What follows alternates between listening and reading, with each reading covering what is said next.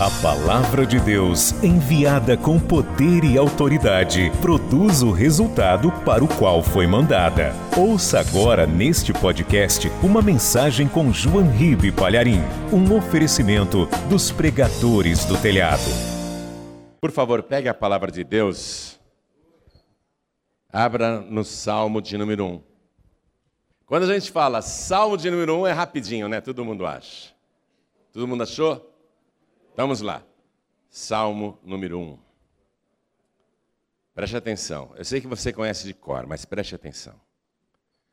Bem-aventurado o varão, o homem, a mulher, o ser humano, que não anda segundo o conselho dos ímpios, nem se detém no caminho dos pecadores, nem se assenta na roda dos escarnecedores. Antes, tem o seu prazer na lei do Senhor, e na sua lei medita de dia e de noite. Pois será como a árvore plantada junto a ribeiros de águas, a qual dá o seu fruto na estação própria, e cujas folhas não caem, e tudo quanto fizer prosperará. Não são assim os ímpios, mas são como a moinha que o vento espalha. Pelo que os ímpios não subsistirão no juízo, nem os pecadores na congregação dos justos. Porque o Senhor conhece o caminho dos justos, mas o caminho dos ímpios perecerá. É doloroso e glorioso ao mesmo tempo esse salmo tão curto. Dividido em bênçãos e, não vou dizer maldição, mas dura realidade, retratando aqui a bem-aventurança de ser um justo e a má-aventurança de ser um ímpio, o destino glorioso do justo e o destino inglório dos ímpios. É forte demais esse salmo, é muito forte. Realmente é muito forte, e você nota que são três versículos para os justos e três versículos para os ímpios. Porém, eu quero reler com você somente o versículo três, que fala do justo. O justo, pois, será como a árvore plantada junto a ribeiros de águas, a qual dá o seu fruto na estação própria e cujas folhas não caem, e tudo quanto fizer prosperará. Eu vou ler mais uma vez o versículo três, e cada pessoa que está comigo aqui na sede da Paz e Vida, São Paulo, Brasil, repete em seguida. Vamos lá. Pois será... Pois será. Que coisa linda, minha gente. Que é isso? Normalmente eu tenho que ficar falando mais alto, mais alto. Você já, ó, percebi que está tomando posse. Percebi que você está pensando, eu estou aqui, ó, eu estou aqui no versículo três. Olha a profecia então.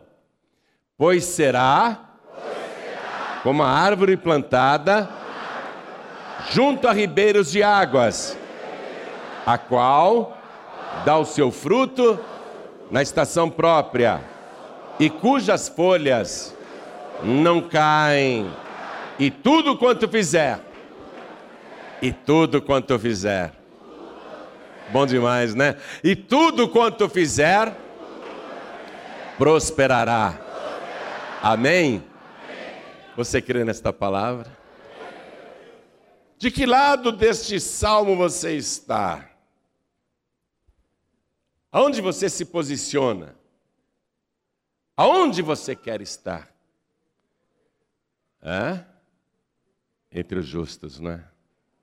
Porque é uma bem-aventurança. Eu quero que você desocupe as mãos agora, você que crê na palavra, e dê a melhor salva de palmas, e glorifique a Deus por isso. E você que está nos ouvindo à distância, onde estiver, junte-se a nós aqui em São Paulo, Brasil, e glorifique a Deus conosco.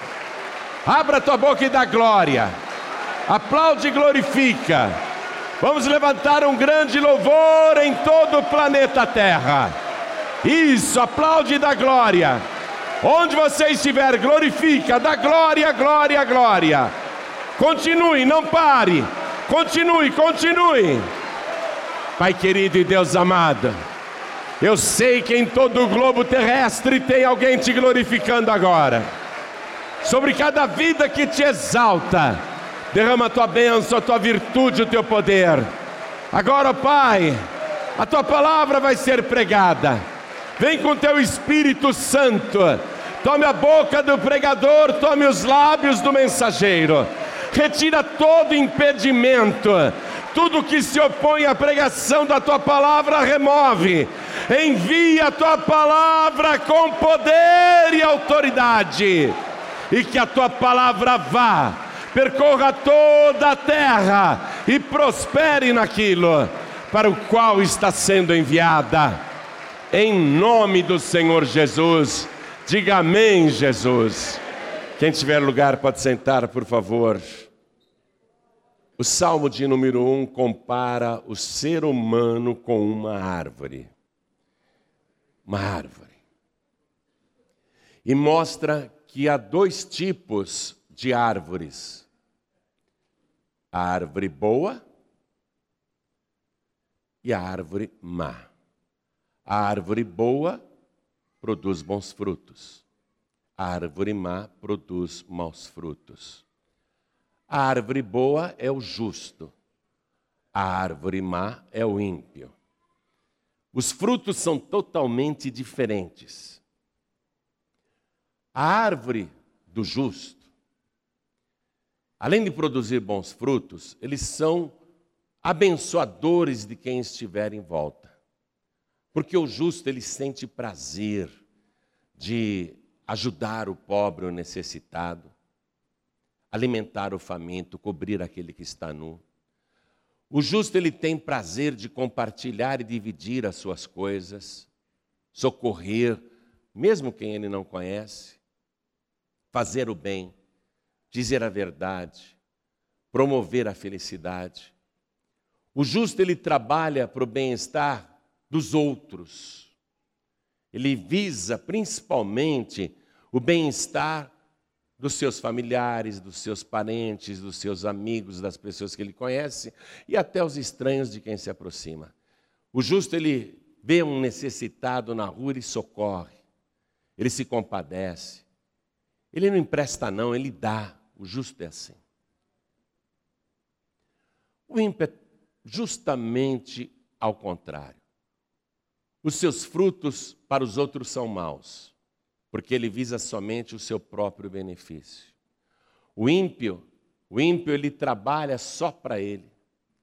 Ele não se incomoda de fazer o mal para conseguir aquilo que deseja, de prejudicar as pessoas, de roubar, furtar, enganar, mentir, trapacear. O justo, ele, ele ama a obra da criação de Deus, ele... Ele ama os animais, ele não maltrata os animais, ele cuida dos animais. Já o ímpio não, o ímpio ele maltrata os animais para o sadismo, ele não contempla as obras de Deus, ele não agradece quando ele sai da cama de manhã. Ele já sai maquinando o mal, como é que ele vai fazer para se dar bem e passar alguém para trás? O ímpio é totalmente egoísta. Esse é o retrato. O justo, ele vive uma bem-aventurança, porque ele é observado por Deus em segredo. Em oculto, Deus observa o justo na terra, e Deus procura os justos da terra para que andem com ele. E o justo, ele desfruta do permanente favor de Deus. O justo, ele vive em estado de graça, de favor de Deus. O tempo todo Deus está favorecendo o justo, abrindo os caminhos, livrando de ciladas, protegendo, abençoando seus planos, seus projetos, para que tudo quanto o justo fizer prospere.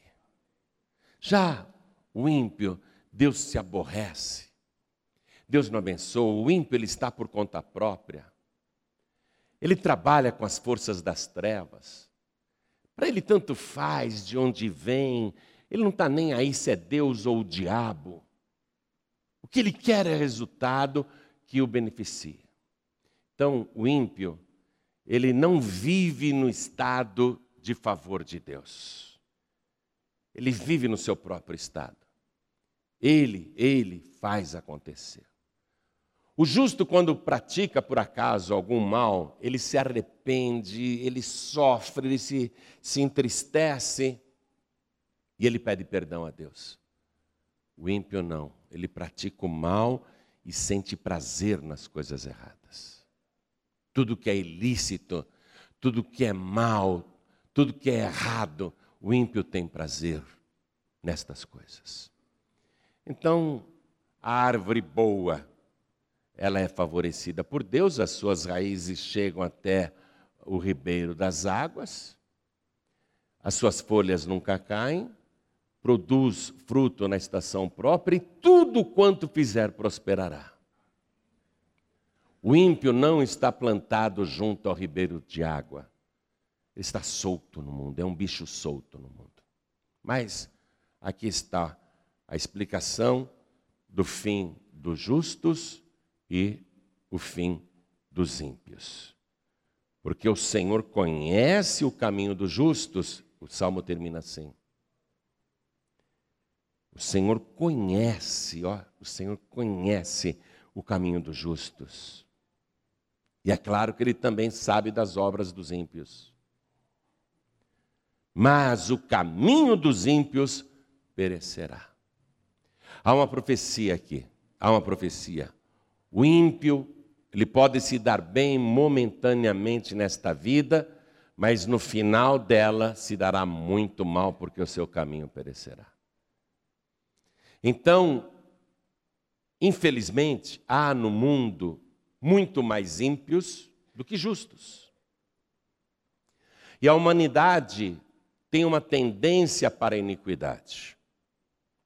O ser humano, disse Deus lá atrás, tem um coração constantemente inclinado para o mal. Deus não quer mais brigar com o ser humano aqui nesta vida. Então, o ser humano, ele tem uma inclinação para o mal. E é mais fácil o justo ser contaminado pelo ímpio do que vice-versa. Começa a andar com pessoas que não prestam. Logo você estará fazendo as mesmas coisas que os ímpios fazem. Agora comece a andar, você que é ímpio, ou os ímpios lá fora, comece a andar com os justos. Ah, isso é careta. Isso não quero, eu não vou na igreja. Orar? Não. Reunião de louvor? Ah, não, tem outras coisas para fazer. Tem muita coisa mais interessante.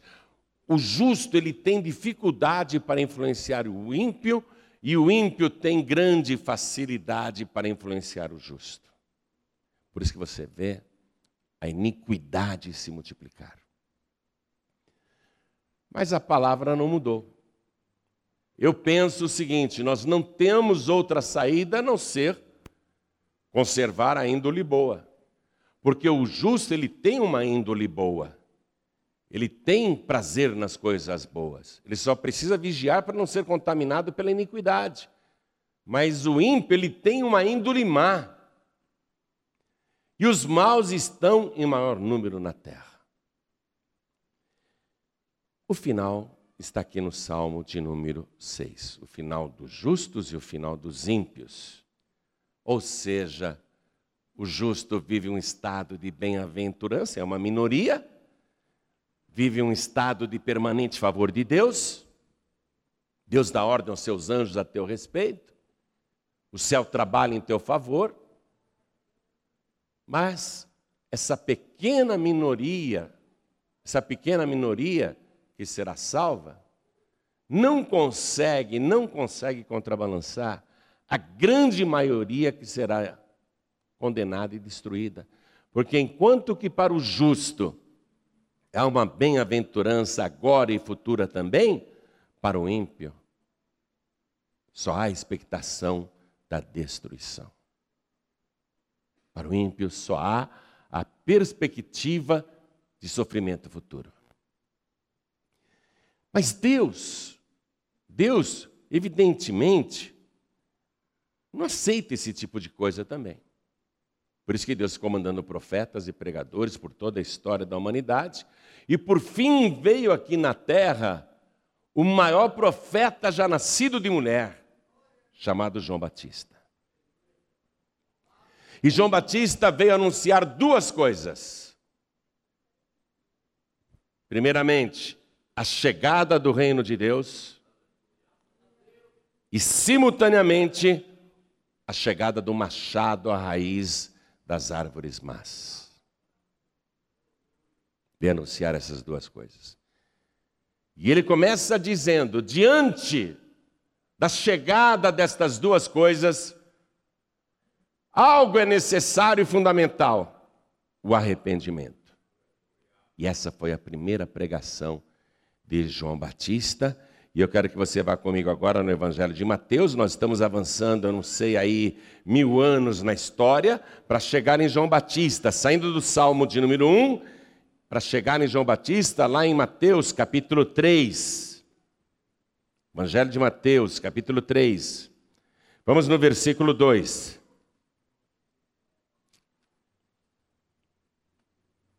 João Batista começou com esta pregação. Esta foi a pregação do maior profeta já nascido neste mundo. Arrependei-vos, porque é chegado o reino dos céus.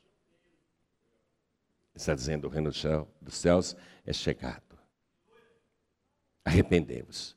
Necessário arrependimento. Ele está pregando para a grande maioria, porque os justos são uma minoria quase invisível. E essa minoria de justos já é favorecida por Deus. Então João Batista está pregando para a maioria dizendo, arrependei-vos. É para os ímpios que ele está pregando. Porque os justos, eles não precisam de arrependimento, eles vivem debaixo do favor de Deus e em constante estado de graça. O arrependimento que é convocado aqui é para entrar na mente e no coração da grande maioria ímpia. Arrependei-vos, porque é chegado o reino dos céus. E aí ele anuncia o machado na raiz das árvores. Um machado de prontidão que está chegando também. Veja o versículo dez. E também agora, passa um traço aí debaixo desse agora. Não apenas o reino dos céus é chegado. Também agora está posto o machado à raiz das árvores. Toda árvore, pois, que não produz bom fruto, é cortada e lançada no fogo. É a confirmação do Salmo de número um. Deus não mudou. Então João começa a anunciar isso. Vocês têm que se arrepender. Primeiro, o reino de Deus é chegado. E segundo, o machado já está na raiz das árvores. A árvore que formar será cortada com raiz e tudo e lançada no fogo. Ele está falando de maneira alegórica. Está dizendo, as árvores más, os ímpios, serão cortados da terra. Arrancados da terra e serão queimados.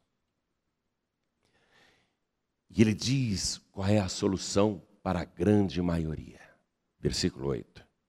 Ele diz, produzi, pois, frutos dignos de arrependimento. Arrependimento. Aí as pessoas que estavam ali diante de João Batista, demonstrando contrição, e que estavam entendendo a palavra, que estavam compreendendo a mensagem, elas ficaram confusas nesta hora. Como assim? Nós já estamos arrependidos. E João Batista está dizendo, não basta você dizer que está arrependido, você tem que mostrar frutos dignos de arrependimento. O arrependimento não é apenas uma palavra que sai da tua boca dizendo estou arrependido, mas o arrependimento, ele é demonstrado pelos frutos, pelas obras. A pessoa ter um arrependimento e uma mudança de obras, uma mudança de pensamento. As coisas que antes o ímpio estava fazendo, ele se arrepende e passa a produzir frutos dignos que comprovam aquele arrependimento. Ele não produz mais coisas más. Ele vai ter atitudes inversas àquelas que ele tinha antes do arrependimento. Aí a multidão, mas, mas como assim? O que faremos? A grande multidão, a grande maioria começou a perguntar a João Batista, então o que faremos? Vamos no Evangelho de Lucas agora, capítulo três, versículo dez. Acompanhe na palavra. E a multidão interrogava, dizendo, que faremos, pois? João Batista, o que faremos para produzir frutos dignos de arrependimento? Versículo onze. E respondendo ele, disse-lhes, quem tiver duas túnicas, que reparta com o que não tem. E quem tiver alimentos, que faça da mesma maneira. Minha gente, o que ele está pregando é que o ímpio arrependido passe a praticar a obra dos justos. Amor ao semelhante, socorrer o necessitado, acabar com o egoísmo, dividir com quem não tem, compartilhar as coisas, parar de acumular, dividir. É isso que João Batista está pregando para que a pessoa demonstre um verdadeiro arrependimento. Quem tem, divida com quem não tem. Jesus disse que nos últimos dias, por se multiplicar a iniquidade, o amor de muitos esfriará. E ele disse que a iniquidade se multiplicaria demais em toda parte e, de fato, nós estamos vendo isso no nosso país. A esposa de um governador do Rio de Janeiro, que mora em Ipanema, tem diante dela o morro onde está a Rocinha.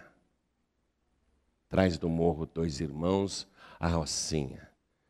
Os ímpios são tão cretinos que eles criaram o termo comunidade carente para aliviar a consciência, para parar de dizer favela. E a pessoa que mora nessas condições, nesses lugares, acho até legal. Eu não sou mais favelado agora, eu moro numa comunidade. E a esposa do ex-governador do Rio de Janeiro, passando e contemplando de Ipanema, diariamente, dia e noite, a favela da Rocinha, a maior favela do Brasil, tanta miséria, condições subhumanas, falta de esgoto, as casas não têm reboque na parede, as pessoas morando em péssimas condições, o tráfico, a bandidagem, falta de segurança, falta de escola, falta de tudo. Ela ia lá na loja da Geinster, uma joalheria, e desculpa eu falar o nome da joalheria, porque está também nos jornais, em todo lugar. Olha, eu tenho esse brinco aqui que eu comprei, custou seiscentos mil reais, mas eu quero trocar por esse outro brinco de um milhão e oitocentos mil reais, e eu vou pagar em dinheiro a diferença. um milhão e duzentos mil reais pendurados na orelha de uma mulher ímpia, que passa diante daquela favela, não uma comunidade, uma favela, com muita miséria. E ela, ao invés de compartilhar e dividir, ela rouba e acumula juntamente com seu marido. É a iniquidade, o ímpio ele age desse jeito. Não adianta a pessoa dizer, ah, eu estou arrependida. O arrependimento verdadeiro tem que ser seguido por frutos dignos de arrependimento, que é isso aqui que João Batista está pregando. O que faremos? Nós somos ímpios. O Quem tiver duas túnicas, que reparta com quem não tem. E quem tiver alimentos, que faça da mesma maneira. Olha que pregação atual, feita há dois mil anos atrás. E ele continua pregando para a maioria ímpia. E chegaram também os publicanos para serem batizados e disseram-lhe: Mestre, e nós que devemos fazer? E ele lhes disse: Não peçais mais do que aquilo que vos está ordenado. Quem eram os publicanos? Eram os funcionários públicos, a serviço do Império Romano. Quando Roma conquistou a Palestina, queria receber tributos, impostos. Nomeou primeiramente Herodes como governador. E Herodes gostava disso porque ele não era da descendência de Davi. E ele, aceitando aquele cargo de rei Herodes, ele poderia então ter a proteção do Império Romano e enriquecer. E ele vai criar a corrupção. Ele vai chamar os judeus ricos e vai dizer: Roma quer receber impostos. Eu vou vender para vocês concessões públicas, como é feito hoje. Vocês vão pagar para mim e eu vou dar para vocês o direito de cobrar impostos naquela região. Aí os judeus ricos, corrompidos pelo dinheiro, pagavam para Herodes, Herodes compartilhava com Roma, e os judeus ricos então diziam: agora essa parte aqui, nós é que cobramos impostos. Então eles nomearam outros judeus ou sublocaram suas concessões, ou contrataram funcionários públicos. Por isso a palavra publicano, essa palavra publicano deveria ser uma coisa boa, porque ela vem do latim publi, que quer dizer público, e canos, que quer dizer cabelos brancos, cãs. Deveriam ser homens respeitáveis, guardadores da coisa pública, que zelassem pelo patrimônio comum, mas os publicanos se corromperam imediatamente. Não havia nota fiscal, recibo, documentação, computador, controle, nada. Então, eles costumavam pedir além daquilo que era determinado pelo poder público. Repassavam uma parte e enriqueciam com a diferença. Foram enriquecendo, enriquecendo, enriquecendo com o dinheiro público, ficando cada vez mais ricos. Aí eles estão agora na frente de João Batista. João Batista está pregando: o reino de Deus é chegado e o machado está à raiz das árvores. Toda árvore que não produz bom fruto é cortada e lançada no fogo. Arrependei-vos, mas mostrem frutos dignos de arrependimento. O que é que nós devemos fazer então? Os publicanos perguntavam para João Batista. E João Batista dizia: sejam honestos. Sejam decentes. Olha aqui. Não peçais mais do que aquilo que vos está ordenado. Você vê que a pregação de João Batista para os ímpios daquela época é a pregação para os ímpios de hoje. Onde o nosso país é totalmente roubado e saqueado. Onde os ímpios enriquecem às custas do poder público e do dinheiro público. E daquilo que deveria ser usado para o bem comum. A corrupção está em toda parte. Em toda parte. Versículo catorze. Chegaram os soldados lá. E interrogaram também João Batista, perguntando: e nós que faremos? E ele lhes disse: a ninguém trateis mal, nem defraudeis, e contentai-vos com o vosso soldo, com o vosso salário. Não roubeis, não pratiquem extorsão, não usem a autoridade, a farda, para extorquir as pessoas. Não usem a lei, o rigor da lei, para oprimir o infrator e tomar dele uma quantia, para você quebrar o galho. Eu nunca vi uma pregação tão atual, tão atual dois mil anos depois. O arrependimento, igreja, preste atenção, o verdadeiro arrependimento. ele provoca uma mudança de comportamento e de ideias, uma mudança de atos, uma mudança de frutos, uma mudança de atitude. É algo tão extraordinário que a pessoa fica irreconhecível.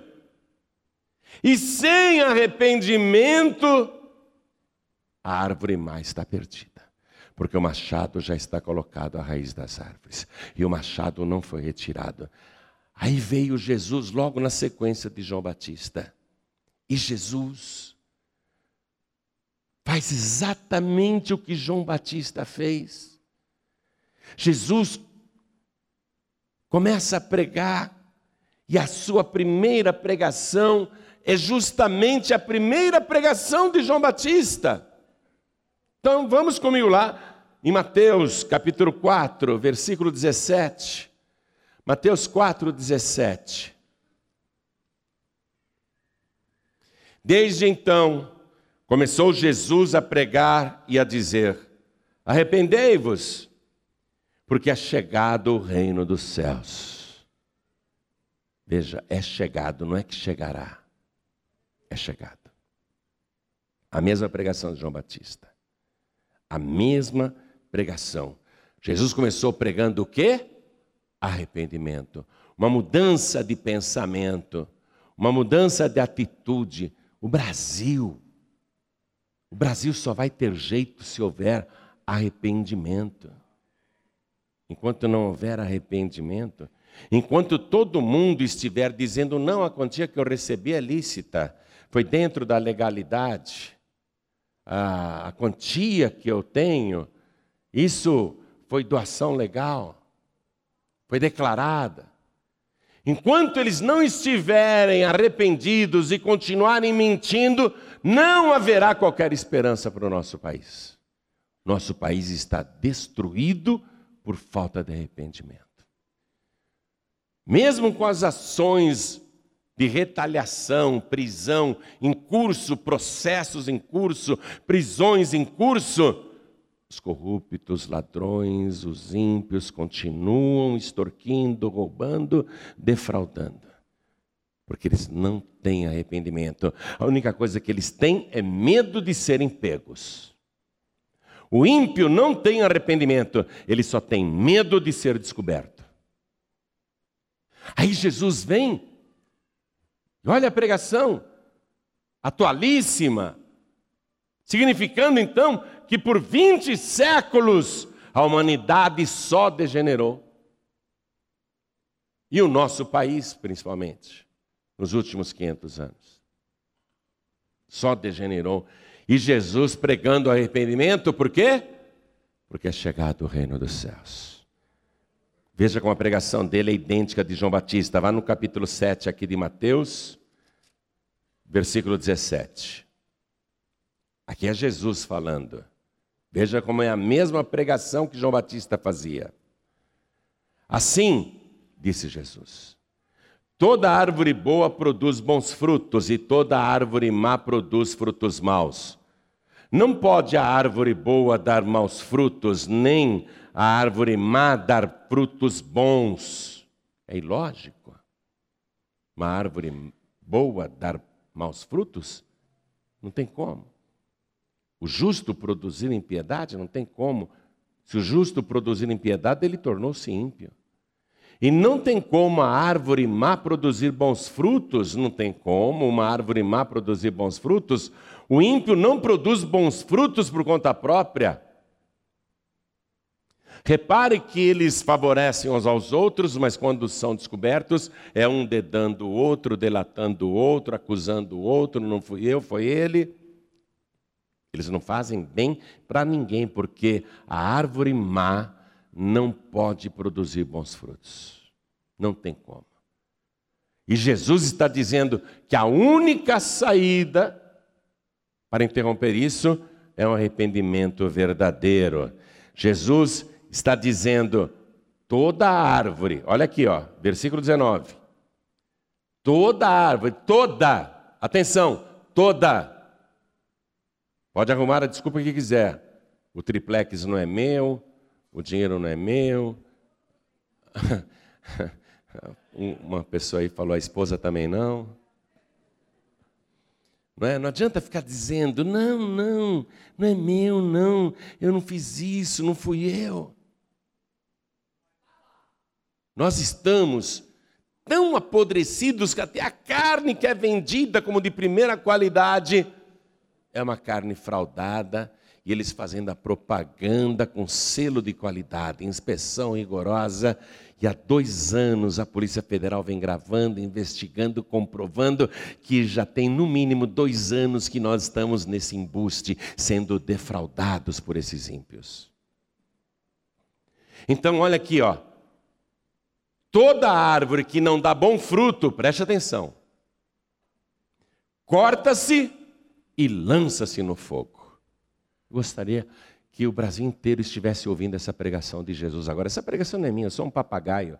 Eu estou repetindo o que ele pregou. Mas como seria importante que a nossa nação, todos ouvissem essa pregação de Jesus Cristo, que está, né, refletindo a pregação do Salmo de número um, a pregação do salmista e a pregação de João Batista. Porque Deus não mudou. Toda árvore que não dá bom fruto, corta-se, corta-se e lança-se aonde, igreja? No fogo. Nós estamos tão deteriorados que dizem as religiões, não, Deus não vai pegar o pecador e lançar no fogo, esse Deus de amor, esse Deus amoroso. Outras religiões dizendo, não, Deus... Deus jamais faria isso, o inferno não existe. Outras religiões, não, não há vida depois da morte, morreu, acabou, curte essa vida aqui, isso não vai dar satisfação para ninguém. A corrupção está até na fé, a corrupção está na religião. Mas olha aqui, Jesus Cristo não mudou a palavra. O inferno continua ardendo, o inferno não foi apagado. Podem dizer que não existem as religiões, e eu digo muitas religiões, até cristãs, dizendo, não, nada disso, você vai reencarnar, fica tranquilo, você vai ter chance de depois consertar futuramente os erros desta vida. Olha, preste atenção. A palavra está dizendo que o fogo do inferno continua aceso, e é para lá que irão os ímpios, todos os que se esquecem de Deus. Palavra triste que eu estou repetindo aqui. E que palavra fora de moda. Arrependimento, pastor João Ribe. Arrependimento do quê? Eu namoro quem eu quero. Transo com quem eu quero, seja homem, seja mulher. Faço o que eu quero. Não devo satisfação para ninguém. Cheiro o que eu quero. Bebo o que eu quero, faço o que eu quero e quer saber? Não me arrependo. Não me arrependo de nada do que eu fiz. Faria tudo de novo. É isso que a gente mais escuta nessa geração. Que arrependimento, pastor João Ribe. O senhor está meio por fora, hein? Ok, sou um pregador antiquado. Sou um papagaio velho. Sou um papagaio que só consegue repetir estas mesmas palavras. Mas as palavras que eu repito não são minhas, são as palavras do Todo-Poderoso. Aquele que era, que é e que há de vir. E que disse, eu venho com vara de ferro, eu vou consertar as nações.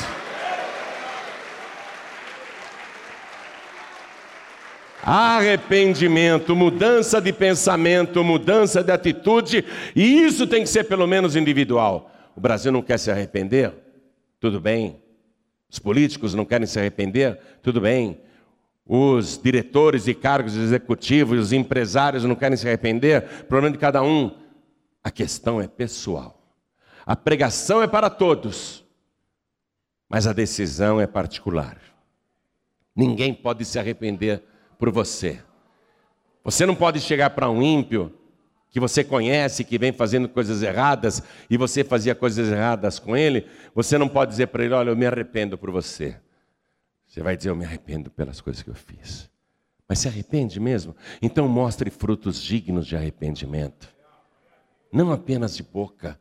Deus está cansado desse negócio, eu me arrependo, me perdoa, Senhor, e sai, e continua fazendo as mesmas coisas erradas que sempre fez.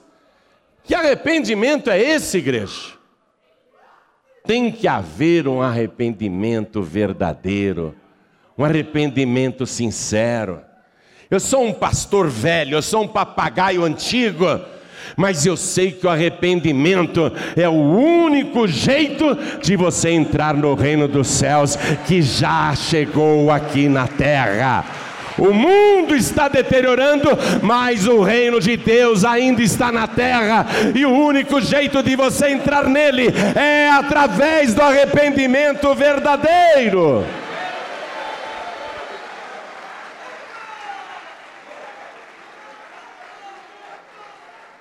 João Calvino, que foi um grande pregador da antiguidade, fez muitas coisas boas. Mas João Calvino e os calvinistas, estou falando de protestantes agora, tá?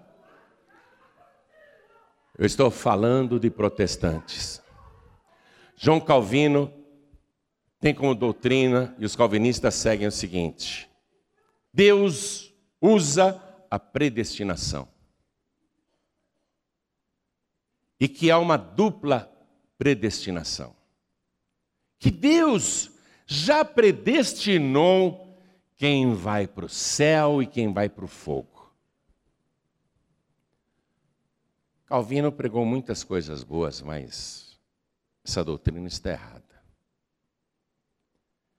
Se Deus já tivesse predestinado quem vai para o céu e quem vai para o inferno, por que que Jesus Cristo precisaria morrer na cruz do Calvário?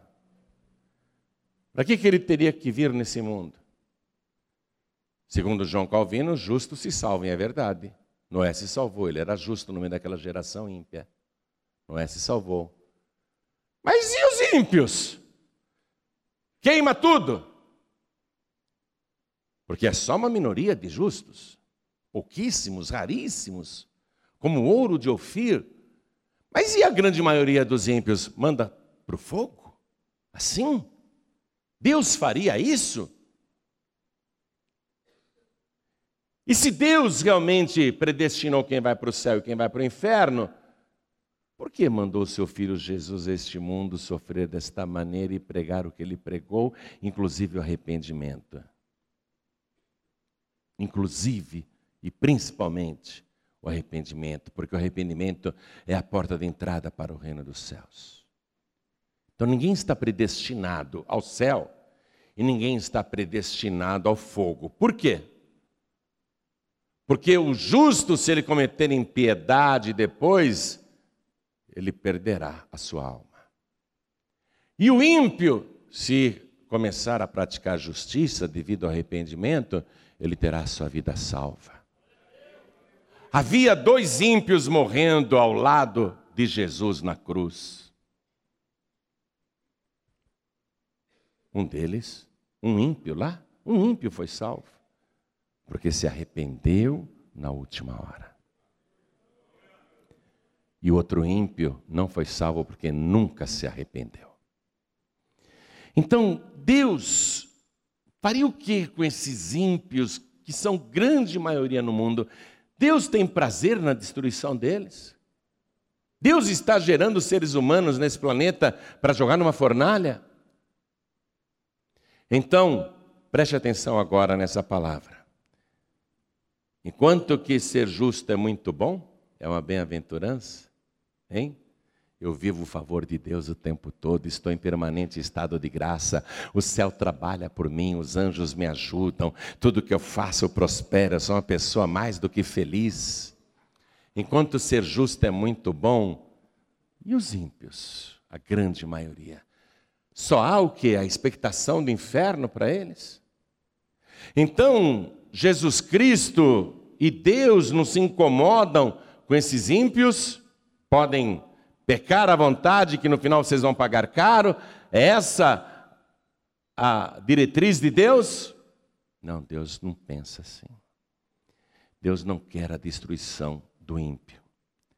Tanto é verdade que lá em Mateus capítulo nove, versículo treze, Jesus fala assim: eu não vim chamar os justos. Tem justos na terra, mas eu não vim falar com eles. Jesus disse: eu não vim chamar os justos, eu vim chamar os ímpios ao arrependimento. Quer dizer que para o ímpio é dada a oportunidade do arrependimento num chamamento feito pelo próprio Senhor Jesus, um chamamento pessoal. Eu vim chamar os ímpios ao arrependimento. Quem tem saúde não precisa de médico, disse Jesus. Eu não vim para os sãos, eu vim para os doentes, porque os que têm saúde, os sãos, não precisam de médicos.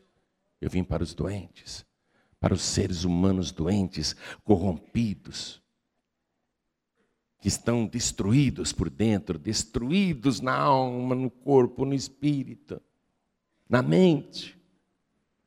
Eu vim chamar os pecadores ao arrependimento. E tanto é verdade que Deus não predestina ninguém para o fogo, como também não predestina ninguém para o céu. A salvação é pela graça, sim. A gente é salvo não porque merece, a gente é salvo porque precisa. A gente é salvo porque Jesus Cristo morreu na cruz. A gente é salvo porque Ele se ofereceu por nós. Somos salvos pela graça, mediante a fé. Essa oportunidade é aberta a todos. Tanto é verdade isso, que lá na primeira carta de Paulo a Timóteo, capítulo dois, versículo três, está escrito assim, olha que palavra linda. Isso sim é dogma, isso sim é bíblico, isso é teológico.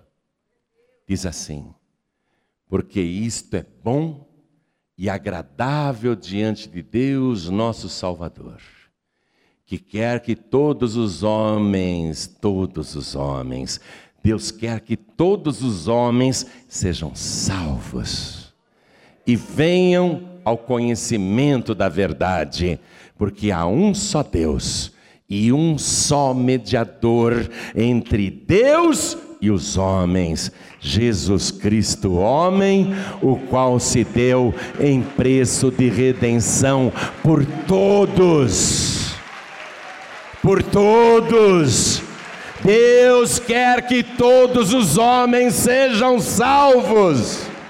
Jesus se deu em preço de redenção por todos. E aí Jesus fez uma coisa linda, minha gente. Eu amo o que Ele fez. Na última noite de vida, Jesus diz que Ele é a árvore. Ele diz: eu sou a videira verdadeira e meu Pai é o lavrador. E vós sois as varas. Toda vara que estiver em mim que não dá fruto, o Pai arranca. Mas Ele trata de toda vara que dá fruto para que dê mais frutos ainda. Ele limpa, Ele limpa a vara que dá fruto, para que dê mais fruto ainda. Aí os discípulos ficaram olhando com aquele olhar de interrogação. E Jesus disse: vós já estáis limpo pela palavra que eu vos tenho falado. É a palavra que limpa, é a palavra que purifica, é a palavra que desperta o arrependimento. Aí eu quero que você veja Jesus dizendo: eu sou agora a árvore, eu sou a videira, e vocês são as varas. Jesus está mudando a coisa, porque o machado está à raiz das árvores. Quando se corta pela raiz, não há mais esperança. Ele está dizendo agora: eu sou a árvore. Só que eu sou um tipo de árvore especial, que aceita enxertos. Eu sou a videira verdadeira. Você sabe que a videira, o viticultor, o lavrador, ele faz lá um, uma cunha, um buraco, né? Ele faz uma fenda e ele enxerta uma vara, uma vara seca. E aquela vara seca, com o passar dos dias, ela vai ficando verdinha, depois vai brotando folhas, depois brotam as flores, E aí vem o cacho, o fruto. Jesus está dizendo, eu sou a árvore, eu sou a videira. Um tipo de árvore que aceita enxertos, que recebe varas secas. Olha o que ele está dizendo. Vamos comigo para terminar a mensagem em João capítulo quinze, versículo cinco. João quinze, versículo cinco. É importante você ouvir isso. Eu sou a videira, vós as varas. Quem está em mim e eu nele, esse dá muito fruto, porque sem mim nada podereis fazer. Ô vara seca, preste atenção, você deixou de ser uma árvore, agora você é uma vara. E Jesus está dizendo, se você não estiver em mim, você está perdido. Porque sem mim você nada pode fazer. Mas se você estiver enxertado em mim, se você estiver ligado comigo, então você vai produzir muitos frutos. Eu sou a videira verdadeira. E Jesus alerta, versículo seguinte, seis. Se alguém não estiver em mim, é aqui que eu vou entrar no apelo com você. Se alguém não estiver em mim, será lançado fora como a vara e secará, e os colhem e lançam no fogo e ardem. A pregação não mudou. O fogo continua aceso. Amém? Toda a igreja fica de pé. Toda a igreja de pé. Jesus está dizendo, você só pode estar em mim. Você só pode estar em mim. Jesus está falando que ele quer receber varas secas. Varas infrutíferas. Jesus está dizendo, eu quero receber agora todos aqueles que com arrependimento, com um verdadeiro arrependimento, querem se ligar a mim. Uma ligação nas entranhas, Jesus está falando.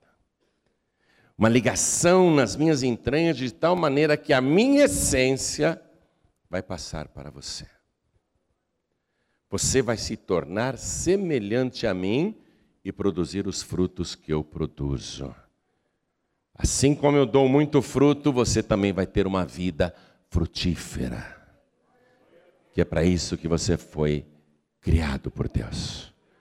Você não foi criado por Deus para ser lançado no fogo. Essa pregação de Calvino, me perdoe, não é bíblica. Ele se enganou, se enganou profundamente. Deus se importa com os ímpios. Deus se importa com os maus. Deus se importa com os pecadores. Deus se importa com os roubadores, com os enganadores, com os mentirosos, com os feiticeiros, com os idólatras. Deus se importa com aqueles que estão fazendo hoje coisas que não agradam ao Senhor. E Deus diz amorosamente que Ele quer te salvar. Ele diz, eu não quero que você pereça. E o versículo mais famoso e mais traduzido da Bíblia, já traduzido para três mil línguas, é o versículo mais famoso, é do amor de Deus. Porque Deus amou você de uma tal maneira que deu o seu Filho unigênito para que você, crendo nele, não pereça, mas tenha a vida eterna. Ele quer que você viva. Ele te ama. O que Ele quer ver em você é arrependimento. É isso que Ele quer ver agora. Jesus disse, eu sou a porta. A porta do reino dos céus. Sou eu. Ninguém entra no reino se não for por mim. Ninguém entra. Eu sou a porta. Mas quem entrar por mim salvar-se-á. Será salvo. A única porta que salva. E ele convida a todos, ele convida a todos, todos, para entrarem. E ele diz, eu vim chamar os pecadores ao arrependimento. E ele morreu fazendo esse clamor. Até ali, na cruz, em agonia dolorosa, ele diz, Pai, perdoa-lhes, porque não sabem o que fazem, defendendo os ímpios até o fim, por amor aos ímpios, para salvar os ímpios. Eu fico revoltado com os ímpios, eu fico, você fica, nós ficamos indignados com a impiedade, com a iniquidade, mas Deus, Deus não se enganou nas suas palavras e nem desistiu do seu propósito e nem mudou a sua pregação. Eu quero te salvar. Eu quero que você vá para o céu. Eu quero que o teu nome esteja escrito no livro da vida do Cordeiro. Eu quero escrever o teu nome no céu. Eu quero você para mim. Se você se arrepender dos seus pecados, eu apagarei todas as suas iniquidades. Eu vou fazer o teu nome brilhar lá na glória e eu serei o teu Deus. E eu te abençoarei e eu te guardarei para mim mesmo. É isso que Deus hoje quer falar com cada homem, cada mulher aqui presente. Arrependimento. Arrependimento de verdade. Então, faça um exame de consciência. Examina aí tua consciência. Seja sincero com você mesmo. Não se engane como aqueles que dizem, eu não fiz nada, não fui eu, não foi culpa minha. Viu? Não dá uma de Adão, não, que ficou jogando a culpa na mulher. E não dá uma de Eva, que ficou jogando a culpa na serpente. Reflita no teu próprio interior, eu pequei, eu errei, eu preciso de perdão, eu preciso de salvação, eu quero mudar de vida, como me arrependo das coisas erradas que eu fiz, e eu não quero terminar no fogo, essa é a verdade. As religiões podem dizer para você que não, Deus não vai mandar ninguém para o inferno, imagina. Não, o inferno não existe sem menção de religião. Minha gente, não sejam enganados pelo diabo. O diabo quer você com ele fazendo companhia no lago de fogo e enxofre. O diabo quer te destruir. Ele é o ímpio número um. Ele quer que você imite as obras do diabo. E Jesus disse, vocês não querem ouvir as minhas palavras porque vocês são filhos do diabo. Jesus pregava assim. Vocês não querem me ouvir porque vocês são filhos de Satanás. Porque todo aquele que é de Deus ouve a palavra de Deus. Quem é de Deus ouve a minha voz, Jesus disse. Eu creio que dentro de você há uma índole boa, ainda que ela tenha sido chamuscada, corrompida, Deus enxergou dentro de você a índole boa,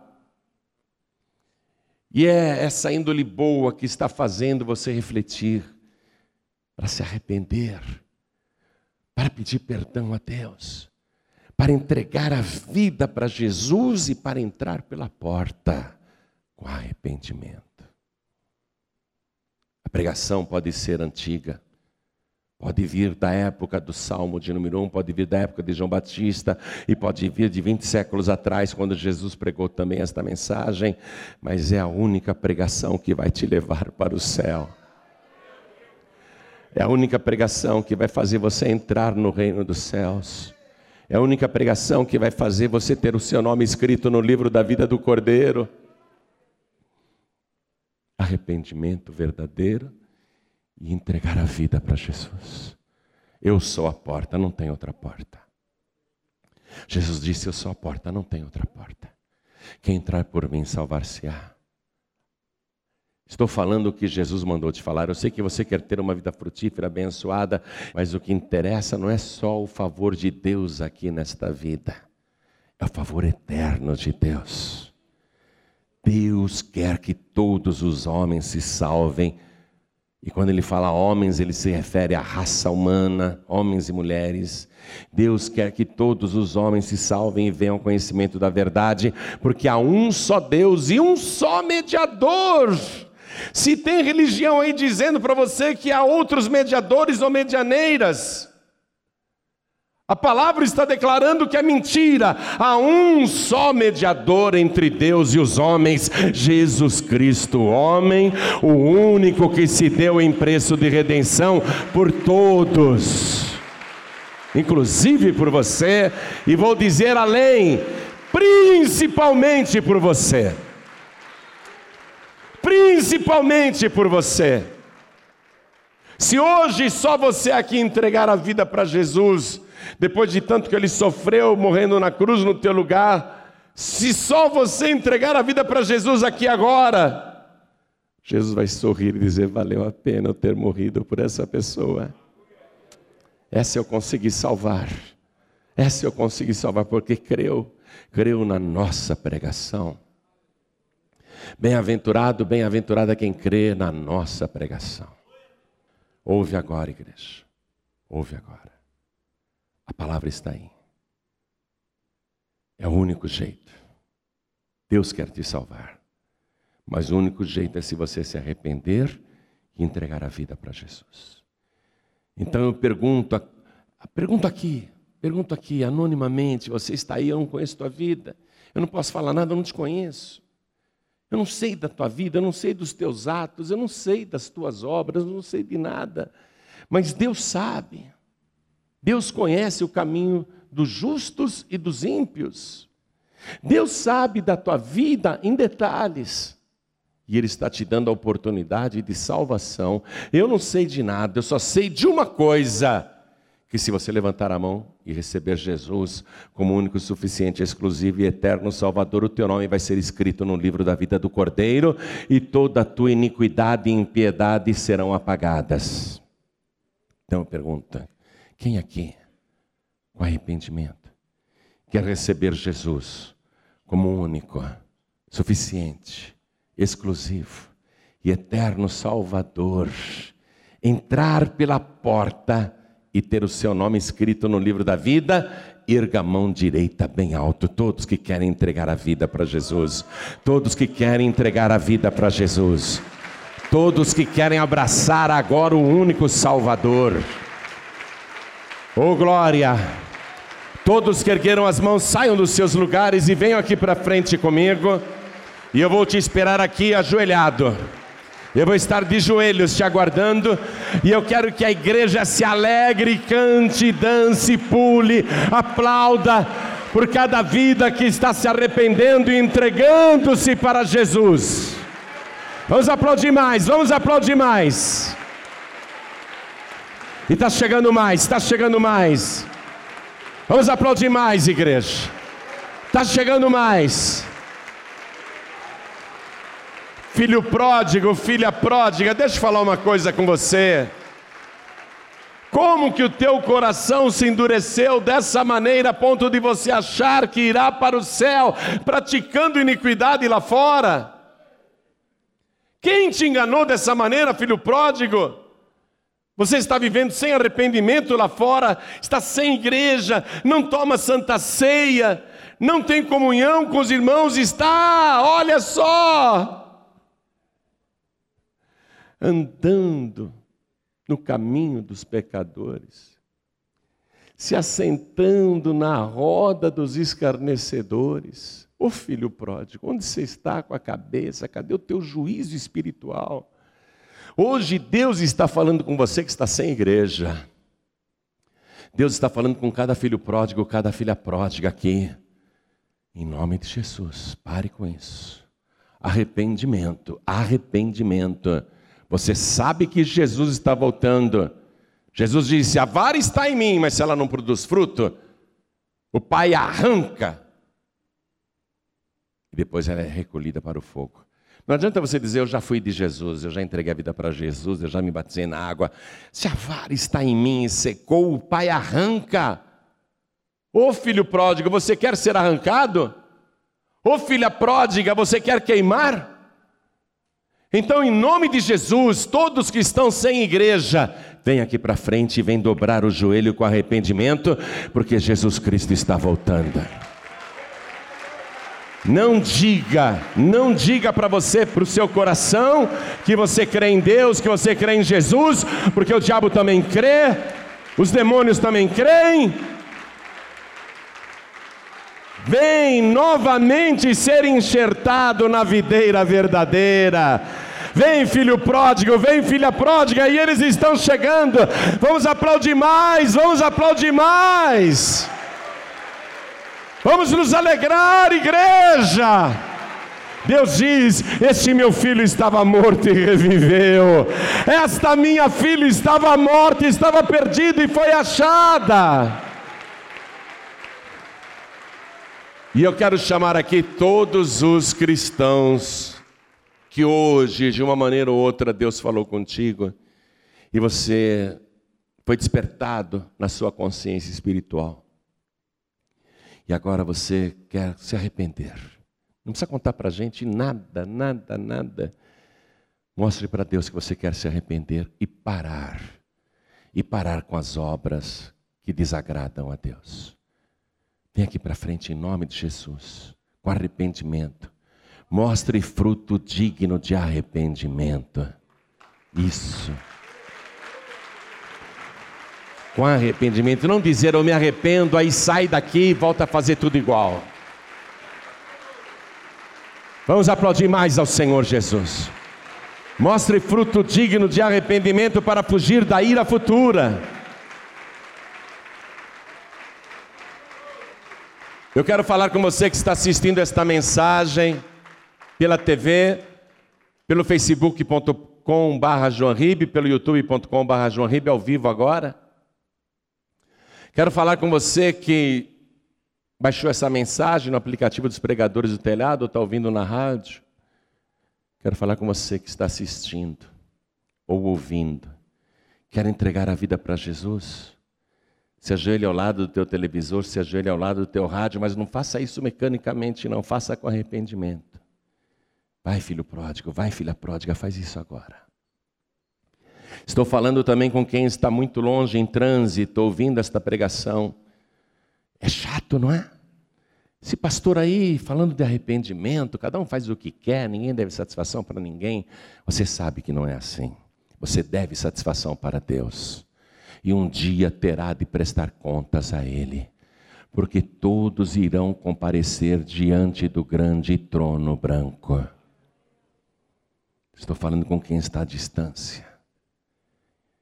Eu sei que você não pode se ajoelhar, tem muitos agora que não tem como se ajoelhar, porque estão em trânsito.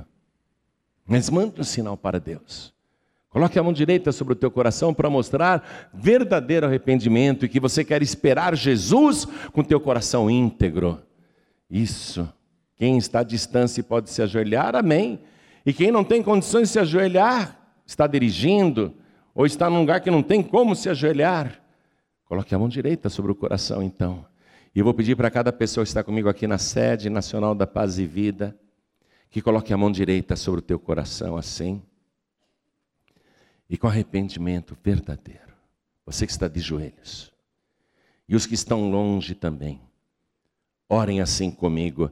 Meu Deus e meu Pai. A minha vida produz frutos. Mas eu não quero mais frutos maus. Eu não quero produzir iniquidade, impiedade. Eu quero, com arrependimento, entrar e permanecer no reino dos céus. Eu quero conservar a minha salvação e estar permanentemente enxertado na videira verdadeira. E produzindo os mesmos frutos do Senhor Jesus. Por isso, meu Pai, eu peço com coração sincero, perdoa os meus pecados. Eu me arrependo das minhas iniquidades. Escreve o meu nome e confirma o meu nome no livro da vida. e não permita que o meu nome seja arriscado.